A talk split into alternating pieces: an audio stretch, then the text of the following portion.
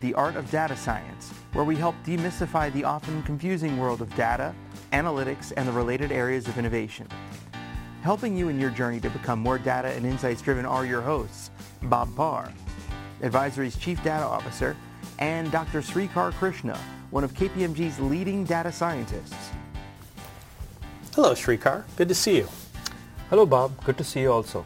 By the way, I was just thinking, we have done nine episodes, and it's always you asking me questions. I thought we should do differently for episode 10.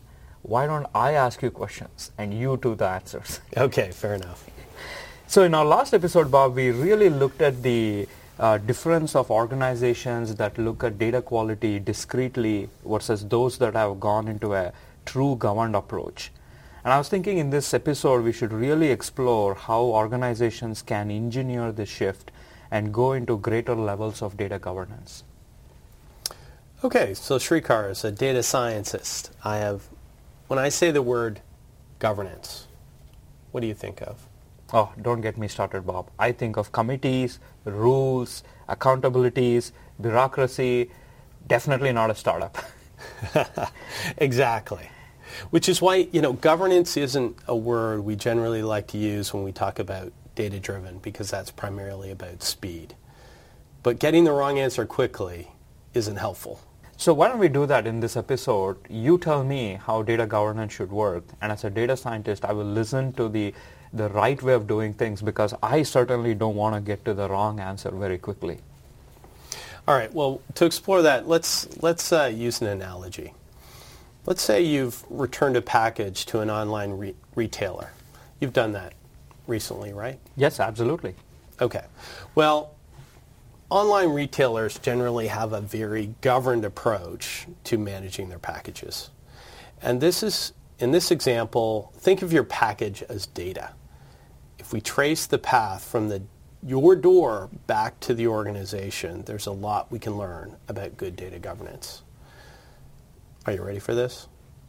Yes, I am. All right. Well, you know, since this package is at your house and you paid for it, this package is yours and you're effectively the owner. So let's establish that.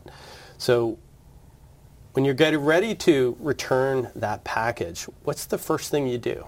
I print a label. Right. And that label, the one with the barcode on it, is really what we call metadata. It actually defines the package. It tells the rest of the people that touch it what it is, who owned it, in this case you, and then what happens? Well, a courier comes to my house, picks up the package, and he leaves. And then what? They scan it, probably. Yeah, and and that's important because by, by scanning that package, they're matching the label against the order in the database, making sure that the address is correct and that the item is allowed to be returned. Effectively, what they're doing by doing this is checking the package for data errors, not unlike what many organizations do with data.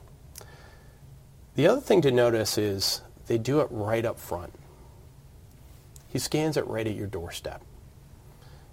If there was an issue, they could fix it right away. A lot of organizations don't label their data and don't have those upfront checks. They're effectively just throwing the package in the back of the truck with the thought that they'll, you know, they'll just fix it at the warehouse. Somehow, you know, they're going to have to open the package, figure out the owner, figure out what the product is. You can imagine that takes a lot longer and it's way more expensive. So in the last episode, when you talked about the reconciliation approach to data quality, that's effectively what's happening. If we told you that was the usual practice for a retailer, you'd be appalled and you might not even expect them to perform very well as an organization.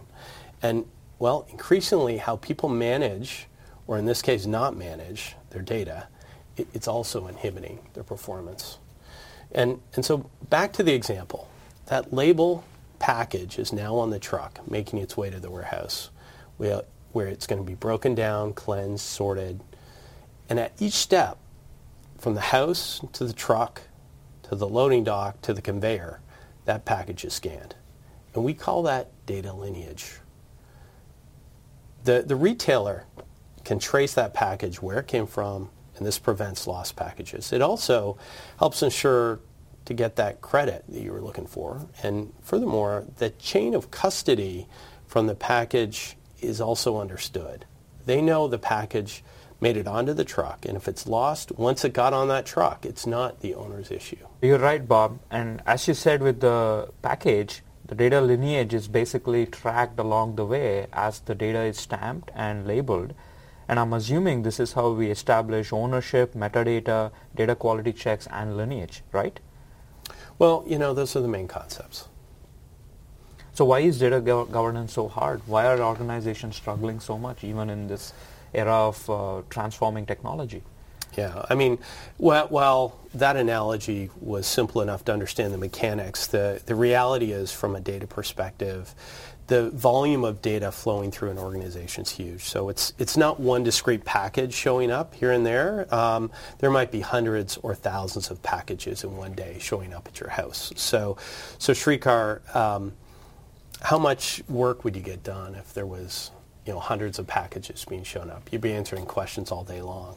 Um, the same goes for data governance. The, the business people who own the data, um, you know, there's too many manual process, and this bogs down the system and in some cases burns out the data owners and their stewards that they appoint. So, but you know, I do see uh, a bright spot on the future. I think this situation is starting to turn as they start to utilize automation more. Uh, do you see this? Yeah, no, absolutely, Bob. And uh, actually, that brings us to a very interesting point in KPMG's own uh, future where we are trying to launch a program called Ambient Data Management and Ambient Data Quality.